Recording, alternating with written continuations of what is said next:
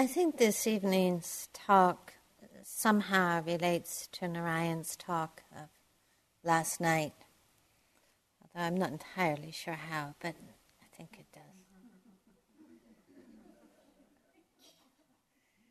And I'd like to, what I want to do in the talk this evening, and what I have done, is somehow build this talk around some of the kind of sacred literature of women's traditions, sacred poetry of women's traditions.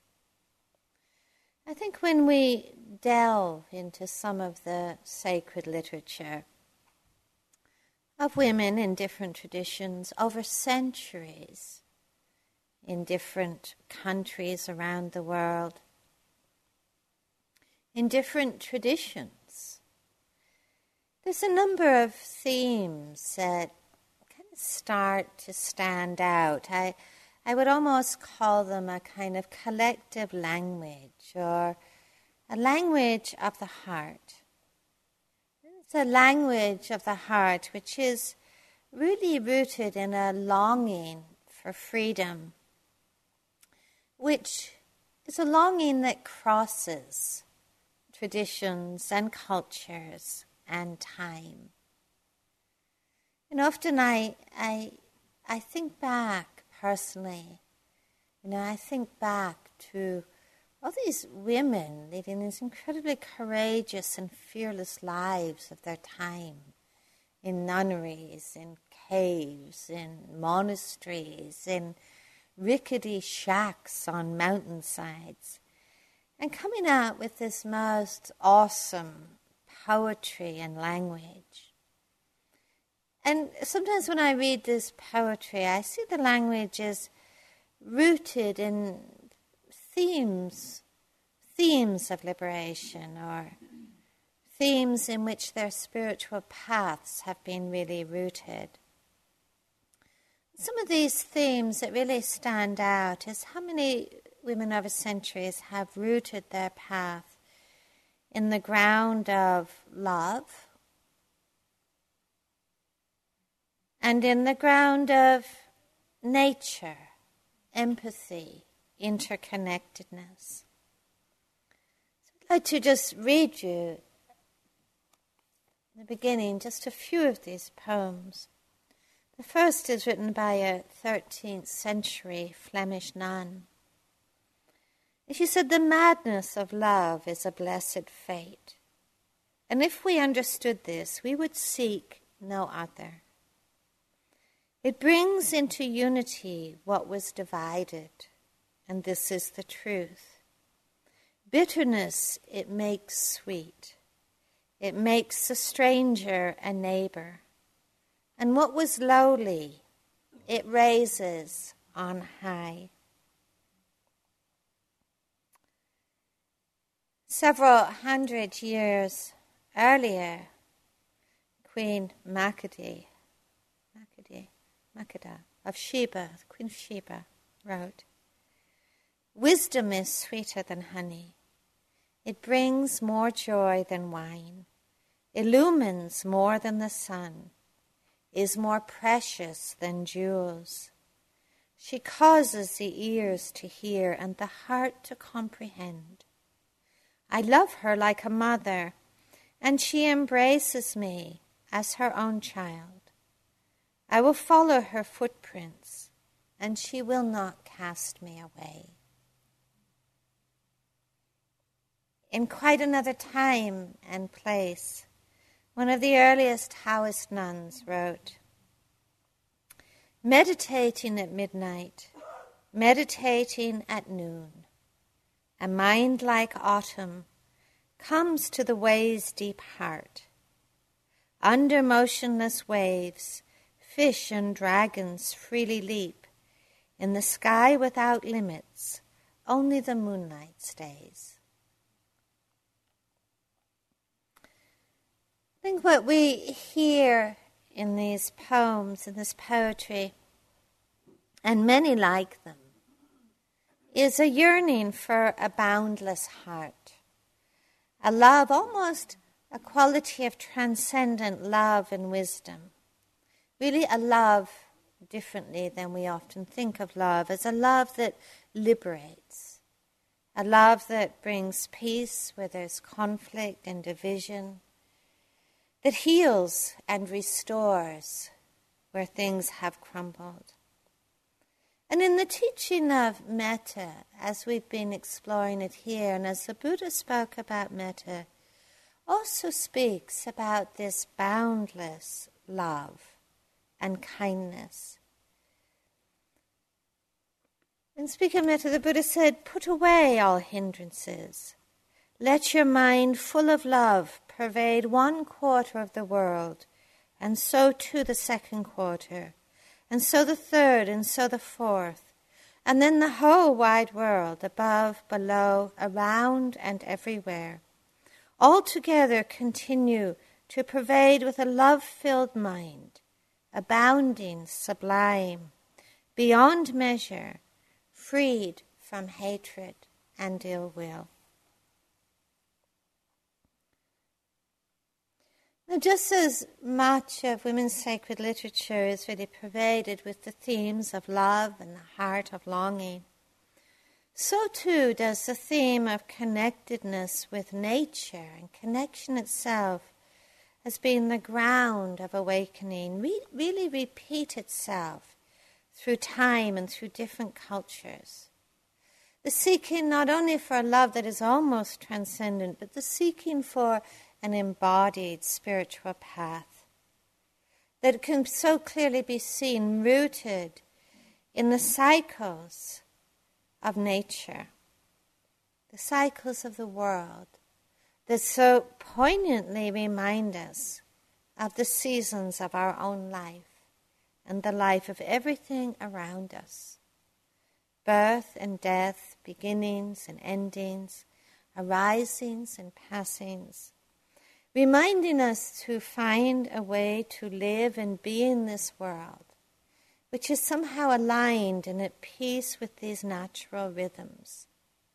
To live with respect and integrity and compassion and freedom. To learn really how to live a fearless life amidst all that which changes. A Taoist nun wrote, she said, late Indian summers, soft breeze fanning out. The sun shines on the hidden cottage south of the river. December and the apricot's first flowers open. A person looks, the blossom looks back. Plain heart, seeing into plain heart and from Japan, an early nun living in the mountains in a simple hut. She said, Although I try to hold the single thought of Buddha's teachings in my heart, I cannot help but hear the many crickets' voices calling as well. And she went on, Although the wind blows terribly here, the moonlight also leaks between the roof planks of this ruined house.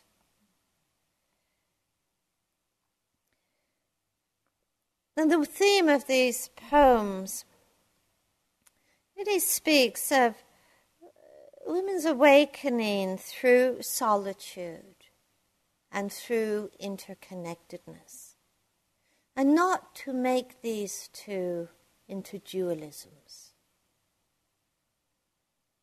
The cricket's voices heard amidst holding the Buddha thought of the Buddha, of course, the cricket's voices are the cries of the world.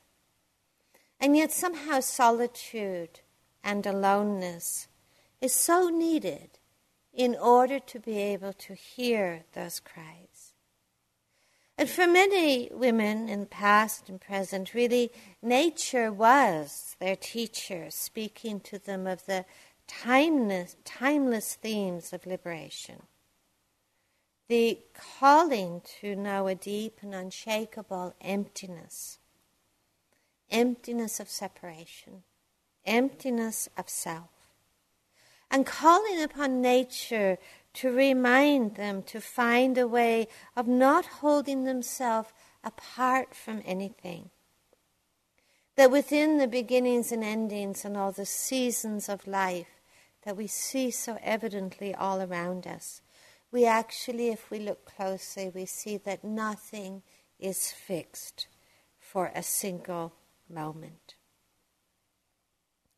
That our self, our ideas of self, and our ideas of life, in truth, are fixed only by our views about them.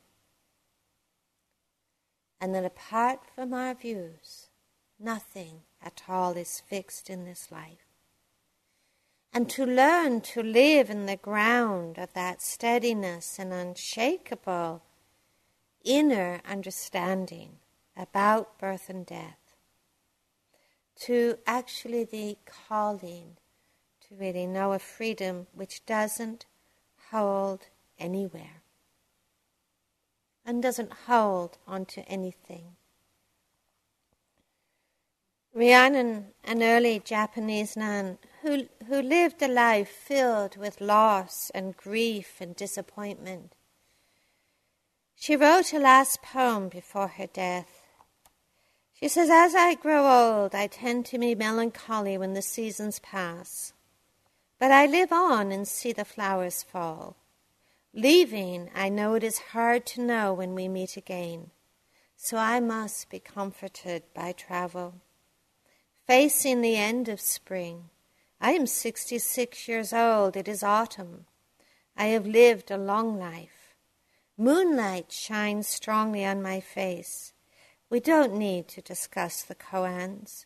Just listen to the wind in the cedars outside.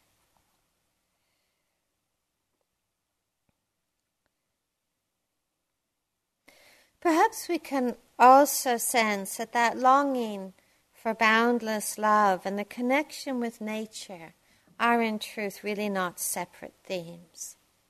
And in the face of this changing and uncertain world, the births and deaths, we see it's a world we simply cannot control. That life is truly ungraspable. And that our own freedom may be willing to maybe rest upon our willingness to live within that ungraspability. That liberation may mean for us the willingness to release this relentless desire to control, to fix, to grasp, to let go of the endlessly frustrating attempts to pin anything down at all, or to call anything our own. And you see how much in the teaching, you know, the Buddha's teaching encourages this to contemplate all things that arise as not me, not belonging to me, not myself. Now, in the face of birth and death, in the face of adversity and struggle that we meet in our own lives, in the face of the desperate suffering and torment we see in our world, perhaps we see that our deepest and wisest response and perhaps the only response that truly makes a difference is to nurture a boundless and an unconditional love. That this is a refuge for ourselves and a refuge for all beings.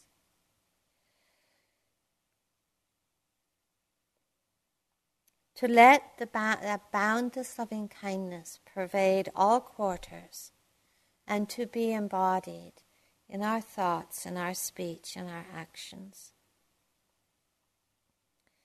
We also hear in this poetry and stories of these mystical women and their journeys this longing to discover a deep and profound connectedness and understanding, which almost goes beyond, which does go beyond the boundaries of what we call our individuality certainly to understand and to respect our own unique story and life, and to understand that it rests within a reality much vaster and larger than the narrow sense of a separated self existence that we too easily can find ourselves inhabiting.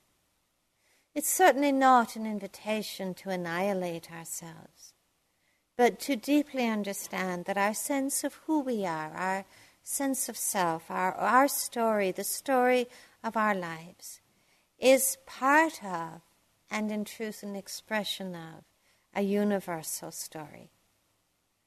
That our hearts and minds, our longings, our fears are echoed in countless other stories.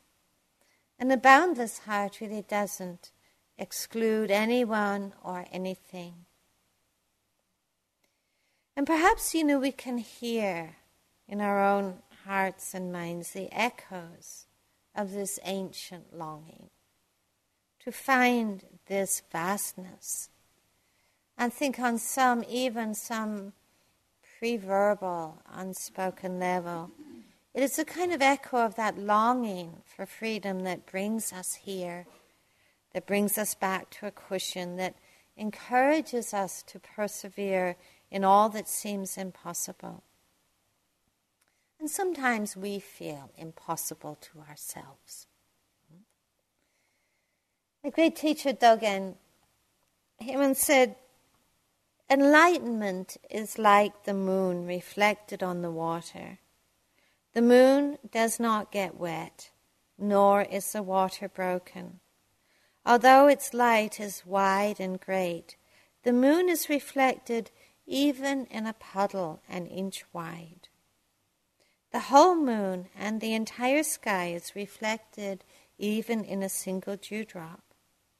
Enlightenment does not divide you, just as the moon does not break the water. You cannot hinder enlightenment, just as a drop of water does not hinder the moon in the sky. The depth of the drop is the height of the moon. Each reflection however long or short it lasts, manifests the vastness of the dewdrop and realizes the limitless of the moonlight in the sky.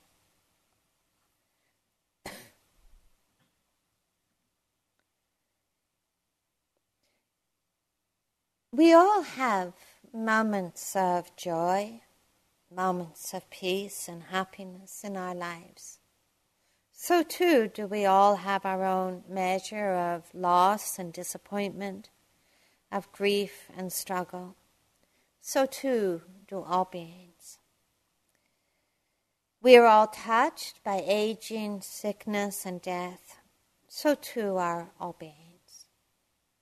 Our capacity for hatred and love lives side by side in our own heart, as it does in all beings. Our capacity to live in a fearful and anxious way with blame and despair, of course, is one pathway that we can follow in our lives. But our capacity to live with balance and equanimity, with wholeness and compassion and sensitivity, this is also another pathway we can follow and walk. You know, often we do tend to think of our journey in a hierarchical way. That we often think that first we must restore and recover and heal and reclaim ourselves. That first we must attend to the pains and sorrows and torments of our personal world. And we can even feel or believe that our capacity for compassion for others is somehow contingent on first healing ourselves. Almost the belief that we must be inwardly perfect in order to be compassionate. It's kind of a time sinking first self and then others. And there may be perhaps a time when we get a glimmer and a sense that amongst all the torments in our lives, the hurt, the pain, the loss, the greatest torment of all, in reality, it is, is that it is my torment, my hurt, my pain, my disappointment. And then that actually can filter in everything, filter into everything. My path, my journey, my work, my my success, my failure, my progress, my lack of progress. And perhaps it is possible, really, not, not to blame this, not, not, not to use this as another ground for self judgment, but perhaps we can shift our perspective just a little. I mean, it is true that our story and our life, in its events and experiences, is different than any other life. To be treated with respect and dignity and responsiveness.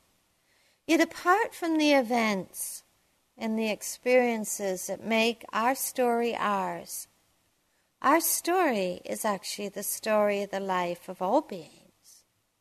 It's the language of the human heart, the capacity to be hurt and injured, the longing for safety and protect, protection, the longing to be free from pain, to be accepted and loved, the longing for freedom. It is the moon and the dewdrop, the dewdrop and the moon. I think the great art of the spiritual life is to acknowledge and respect the personal, the individual, and in the same moment to know that the personal is part of a whole and an expression of a whole, as if we are all inhabiting this same world of longing to be cared for and understood. And then we understand that the torment, the pain of another is actually not just theirs, it is ours. That the happiness and safety of ourselves is not just ours, it is theirs.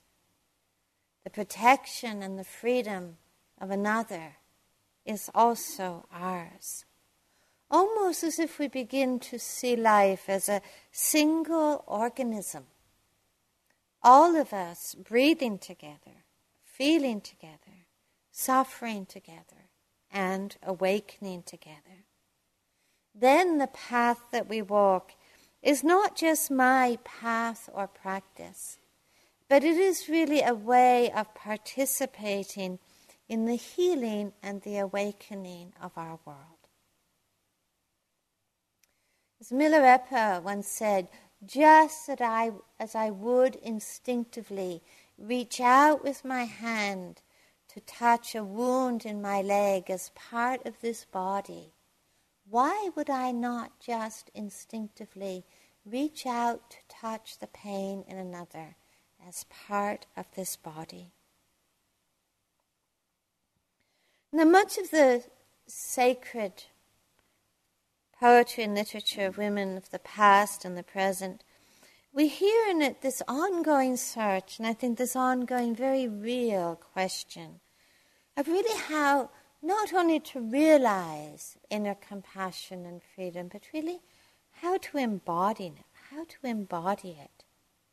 This is a kind of such, I think, the most challenging dilemma for us all about what happens when we get up off the cushion, what happens when we leave a retreat, what happens when we live our lives amidst this troubled world. Now, when it's interesting because when you read some of the kind of stories and models, you know, the great yoginis and the great yogis of the past and the present, one of the recurring themes that you hear all the time is about leaving the world. Isn't that true? You hear about leaving the world. We hear about the great yogis and yoginis who've gone to the deserts and the forests and the caves and the mountaintops and lived these secluded, solitary lives. And it's they're incredibly inspiring models. But I guess I would ask how many of you have got a ticket to a cave?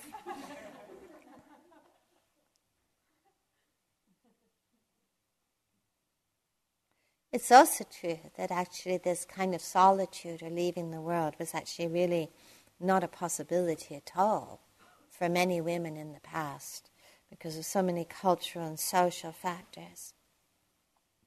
It was just not an option. You know, monasteries often excluded women, and, and women often had, of course, just like us, families, people to care for, just like us today. Now, historically, leaving the world was not always an option. Today it's more possible. Yet I, I sort of also have the sense that if we kind of offered a few tickets to a cave at the end of the retreat, it would actually really not be the first choice for many of you. If we're realistic about it, it would actually not be the first choice for many of us. I mean, certainly in really times of incredible distress and conflict, we ask ourselves, where is the nearest monastery? It tends to be a passing thought. I think much stronger for many of us is actually how to live in a world freely, valuing relatedness, interconnectedness, valuing in, in the end of separation and conflict, valuing the body as a doorway to being free in the body, valuing the heart and learning what emotional freedom is, learning how to approach all of these things in our, all of these places in our lives that are dear to us, people we care for, children, families, learning how to bring an abundant, abiding kindness, compassion. To be able to listen to nature and to know that the devastation of our natural world is like the devastation of our own bodies. And to understand that to heal our world is akin to healing our own bodies, to learn to see ourselves as part of a whole. I also would really want to kind of challenge this dualism of either leaving the world or being in the world. You know, because so often these are seen as being opposites as being contradictory. You know, you're either out or you're in. We tend to make a hierarchy out of them somehow to feel that, that to really seek for freedom, living in this life is somehow a kind of, you know, second rate choice or something. But I also really feel like we need to look deeply in what is meant by leaving the world and what is meant by leaving being in the world. Because the dualisms are really dualisms of form. And to me, they're not opposites, but actually they are embodiment. Each is an embodiment of the other. Because what we really need to leave, of course, is a world of entanglement. We need to leave the world of ignorance and delusion and hatred.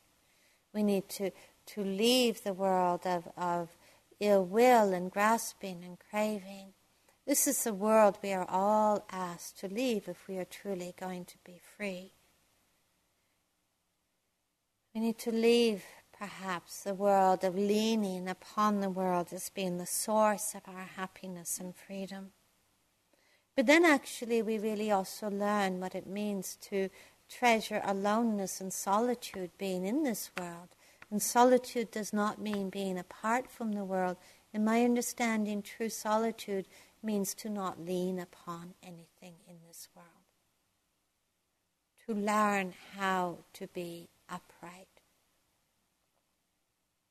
In the time of the Buddha, there was this debate, and and there was a time when when the Buddha came to visit a community, and and there was one monk who'd chosen to kind of live apart from the community, and the other monks were very critical of him because he didn't engage in the community. And, and, and his defense was, I'm, I'm learning to be alone. And so the Buddha was asked, you know, what, is it, what does it really mean to be alone? Is that what it means to be alone? To, to cut yourself off, to make yourself disconnected? The Buddha answers, this is not what it means to be alone. He says, a person who does not cling to what has gone by, a person who does not yearn for what is yet to come, a person who does not cling to anything at all in the present, that this is a person who truly understands what it means to be alone. To be upright, to be not leaning.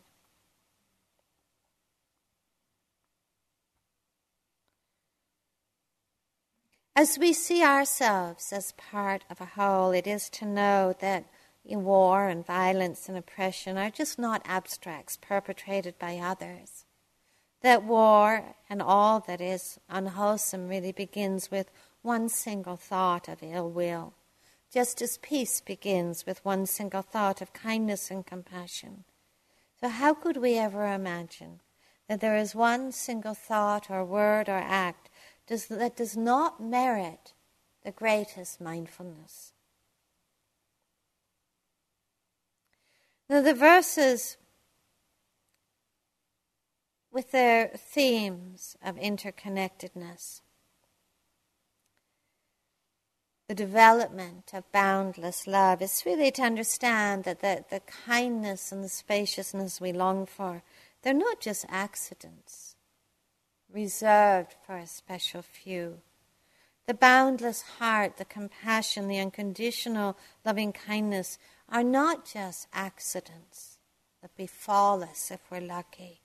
They are really seeds that we plant in our hearts and nurture with our mindfulness, encouraging us in this practice to know what it is moment to moment that we are feeding, what we are nurturing consciously or unconsciously.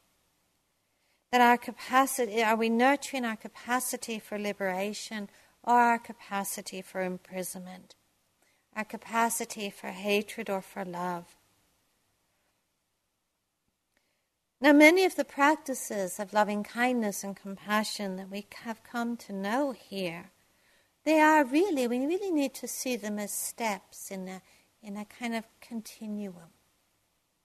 They are steps in the path of liberating our heart. They are actually many of the practices we are learning here are practicing to be free. They are practices of wisdom. They are practicing to know vastness. You know, and Pali is not a language of nouns. Pali is a language of verbs, of process. So when we speak about freedom or vastness or spaciousness, really we kind of need to translate those into verbs learning to liberate the moment, freeing the moment, calming the moment.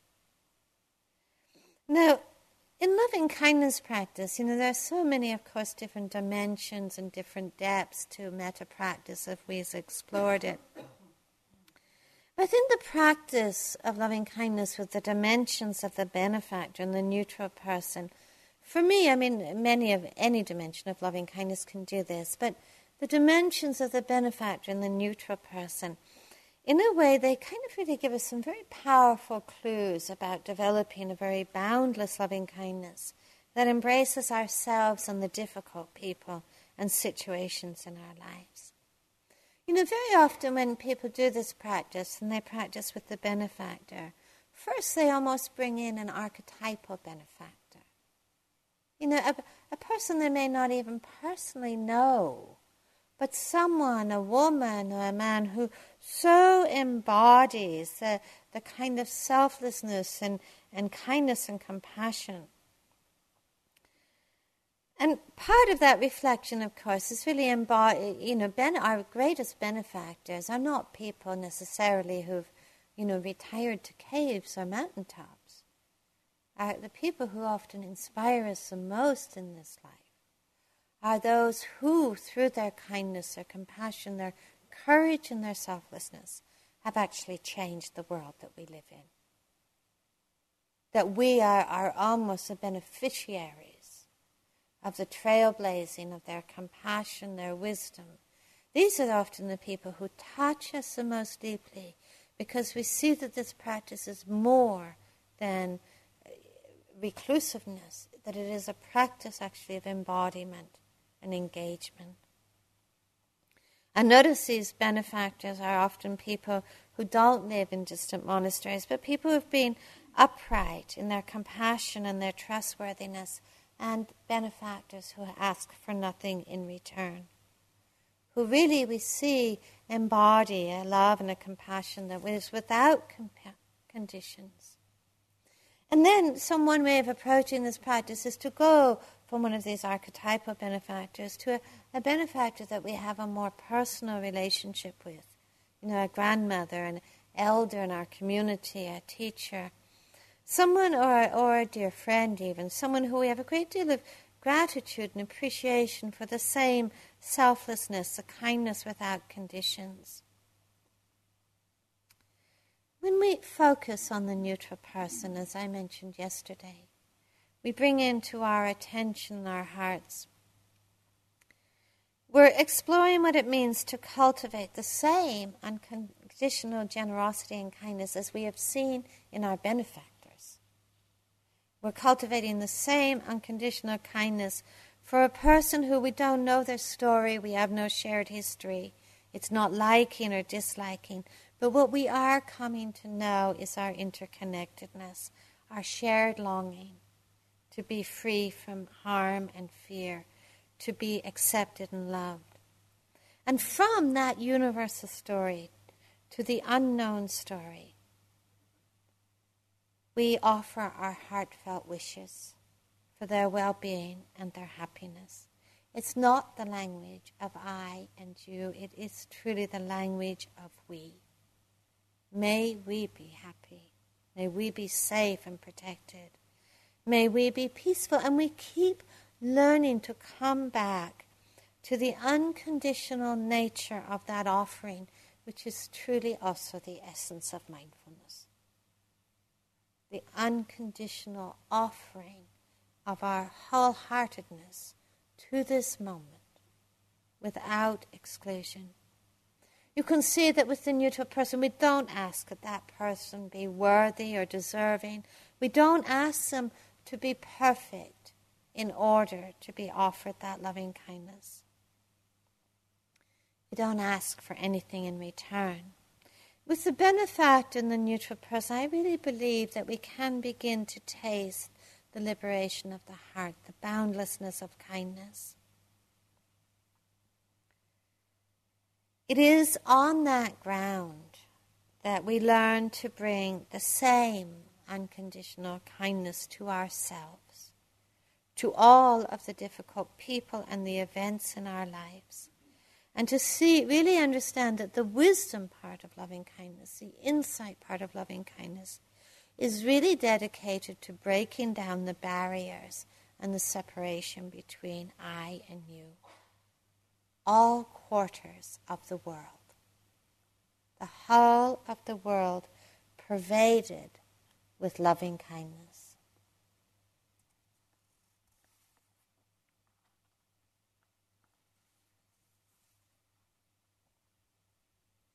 Put away all hindrances. Let your mind full of love pervade one quarter of the world, and so to the second quarter, and so in the third and the fourth. And then the whole wide world, above, below, around, and everywhere, altogether continue to pervade with a love filled mind, abounding, sublime, beyond measure, freed from hatred and ill will. Now, this boundlessness of loving kindness is not a mystery that arrives. It's not a some sudden breakthrough or that something that we make ourselves worthy of. It is a cultivation and a commitment and a dedication of the moment. In a single dewdrop, knowing whether that single dewdrop is you or another, a difficult person, a neutral person. In a single dewdrop, knowing there is reflected the whole of the moon. And that in each reflection, however long it lasts, it manifests the vastness of the dewdrop and realizes the limitlessness of the moon. Every moment of kindness and compassion that asks for nothing in return is truly participating in the healing of the world. When the Buddha speaks of the liberation of the heart, and he does speak of this, the liberation of the heart through loving kindness and compassion, he's not speaking about the acquisition of a nice or a pleasant feeling or state, but a true liberation of the heart that knows the emptiness of self and separation, that knows in a very profound way the truth of interconnectedness and interdependence. And it is actually upon this truth that all ethics and all kindness and wisdom is born. that to harm another is to harm ourselves. To harm ourselves is in truth to harm all beings. When that understanding is, is really so clear to us, when we live in the light of that truth, actually, then kindness is all that we can have. It is all that we can be. To know what suffering is, the cause of suffering, and the path to the end of suffering. The kindness and wisdom that is embodied moment to moment. Something, these lessons we learn in nature about spaciousness and change, about letting go into every moment knowing that every moment of contractedness is a moment when we have forgotten something too important to forget. The spaciousness and the liberation of our own heart. The Flemish nun who wrote, All things are too small to hold me. I am so vast. In the infinite, I reach for the uncreated. I have touched it. It undoes me wider than wide. Everything else is too narrow. You know this well, you who are also there.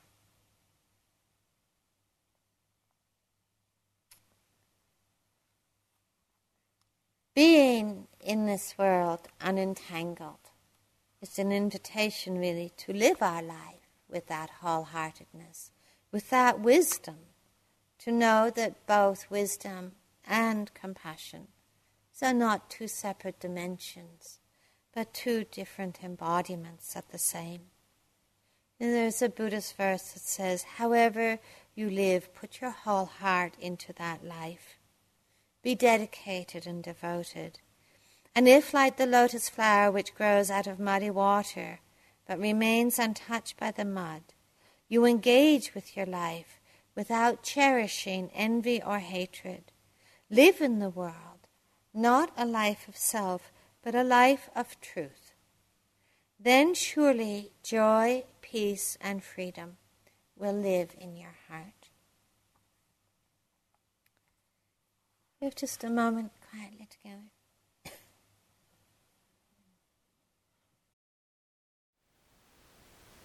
Thank you for listening.